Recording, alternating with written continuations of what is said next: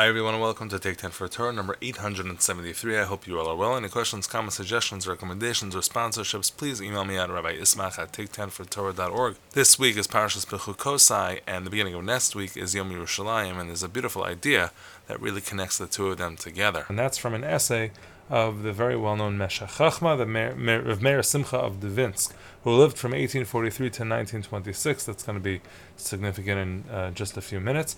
And uh, he was a prominent leader in Eastern Europe in the early 20th century.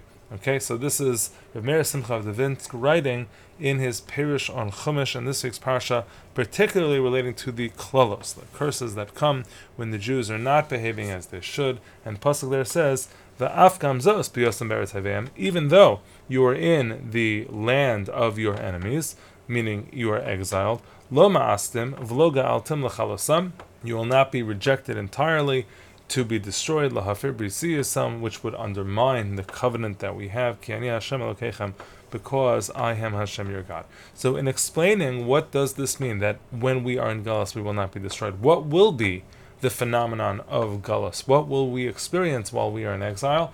So he goes on to explain as follows. He says, Ha'inyan hu. We'll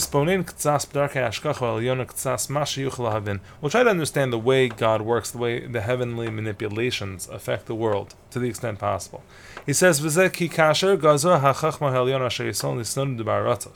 When we, uh, the, the declaration, the decree was made that we were to wander amongst the diaspora all around the world, Shanan Rabas Ma'od Ma'od for many, many years, until we get to the uh, uh, some sort of goal. Many Chashva Ofana Mesachbulos Asher Yisrael Yiskaimu Lagai V'lo Yisbolulu Ba'amim. There are many methods and strategies that were considered to make sure that the Jewish people would stay unique and isolated and not entirely assimilate into the Gentile nations. And so he says the nature of these methods and strategies are not only from God, but the nature of these were also from people. So. There are great uh, leaders of the Jews who made all sorts of lines and fences to make sure that the Jews would remember their identity and be hoping for something else, to hoping a return to Eretz Israel, etc.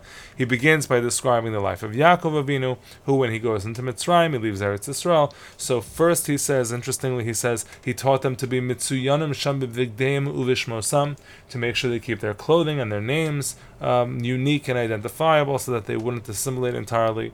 He also discusses an idea that we've mentioned before about how Yaakov instructs that his children should bury him in Eretz Yisrael, specifically so that they are always looking towards that place. That is the place that really he feels himself rooted towards. And so Yaakov was this model of remembering that you are in Gullus, remembering that the Jews are in exile, and that was the lesson he sought to teach to his children. He says, "Uvezed nikva b'nefesh banav kishur tivi lehishtoke kaleretz avosehem v'lachshov atzmam kegerim." They this was embedded into the, their descendants' souls to yearn for their forefathers' land and to consider themselves as strangers in foreign lands. We talk about Vayagar Sham at the Seder, that Lo Yarad Yaakov Avinu Lishtakeh, Yaakov did not want to stick around. Yosef commanded Pakod Yivkod Hashem Elukim Eschem, that you will be remembered, and uh, don't worry, you'll be out of here someday, Yosef says to his uh, children, grandchildren. All of the Shvatim left this idea, he says, in the hearts of their children. And he goes on to say that later in history, the Anshe Knesset Hagadola made rules that were the same way. They made uh, 18 different laws, and these 18 different laws involve things that keep us away from, from the Gentiles, don't allow us to necessarily eat or socialize with the Gentiles as one might be perfectly comfortable doing, and it creates that barrier in order to remind us who we are. And then he says, in regard to these rules, that's why the Yerushalmi writes, Eliyahu even Eliyahu Anavi cannot undo these rules. To which you'll wonder, what do you mean, Eliyahu Anavi? That's the end of times. So he says, not quite. He says, Afilu Bahamevaser. Eliyahu is not Mashiach. Eliyahu is the one who's going to come and declare that Mashiach has arrived.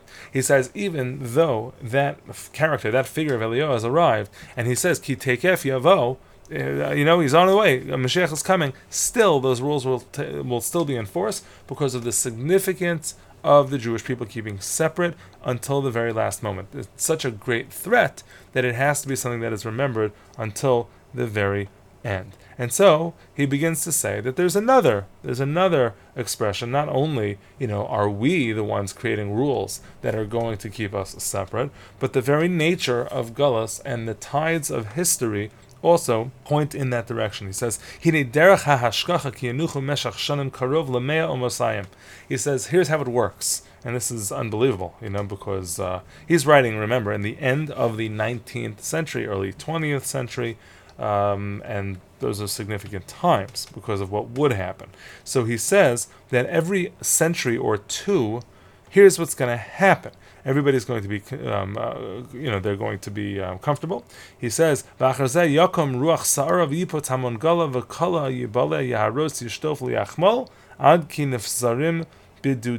He said, after those 100, 200 years of comfort, perhaps a storm, will, a storm wind will emerge and give rise to many waves, destroy, decimate, and wear them out, demolish and sweep away without mercy. The Jews would flee to a distant place, and there they would reunite as a nation. They're going to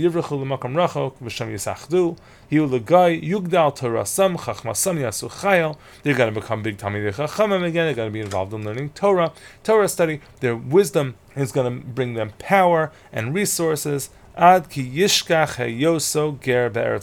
Until they will ultimately forget that they are in a strange land and instead Yachshav Kizamakom Machtzavto Bayitzba Yeshua Hashem. They would think that this is the place that they are meant to be.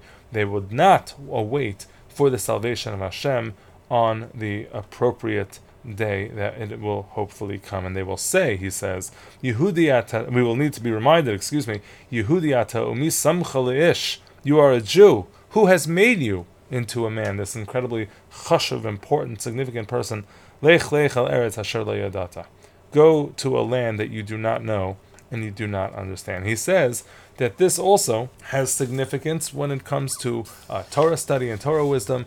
This cycle is not just to bring us out of the comfort of you know uh, thinking that we are where we're supposed to be. But he also says that you know generally the younger generation wants to innovate and uh, challenge parents and challenge the older generation. He says in the time when the Torah was uh, was in Yerushalayim and things were the way it ought to be, there was a lot of innovation in Torah, and now in Gullus things stagnate a little bit. So he says also the nature of that rejuvenation of location and rejuvenation of sort of like these cycles of history bring Torah back after generations where sometimes children are rejecting the teachings of their parents. Specifically, he makes the following unbelievable comment. He says, "Kachshi darka shaluma." This is the nation of an, this is the method of a nation. When they come into a strange land, you ain't Torah. They are ignorant because of all the suffering that they went through, like they don't get a chance to learn, they don't really know much.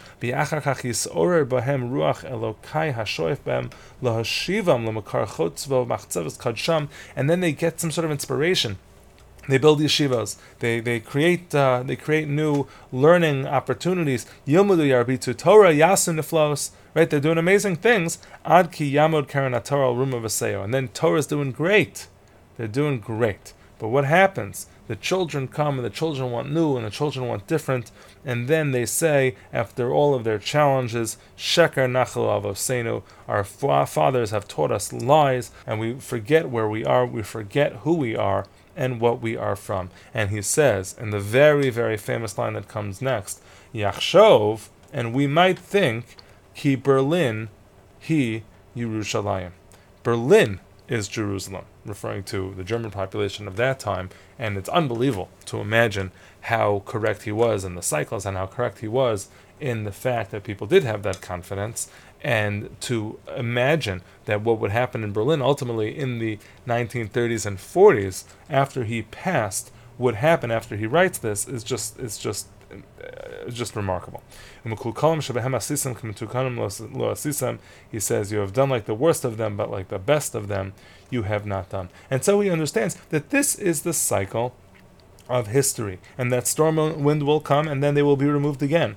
And they will remind themselves, or it will be reminded that they are not in Jerusalem yet. There is a Jerusalem that we're going to be davening for. You know, we daven for on Nachem, on, on Tisha B'Av. There's a Jerusalem of great importance, and there's a Jerusalem about which we are so thrilled that we have reunified, almost there, not quite, but almost there, that we many say Hallel on Yom Yerushalayim. But that does not mean that we are there yet. Even when we're in Jerusalem, we're not there yet, for sure. When we're in Great Neck, for sure. When we're in all the other cities around the world, we're not quite there yet. That should be the reminder that we think on Parshas Bechukosai on the eve of Yom Yerushalayim. Try to find Yerushalayim, but not quite there yet.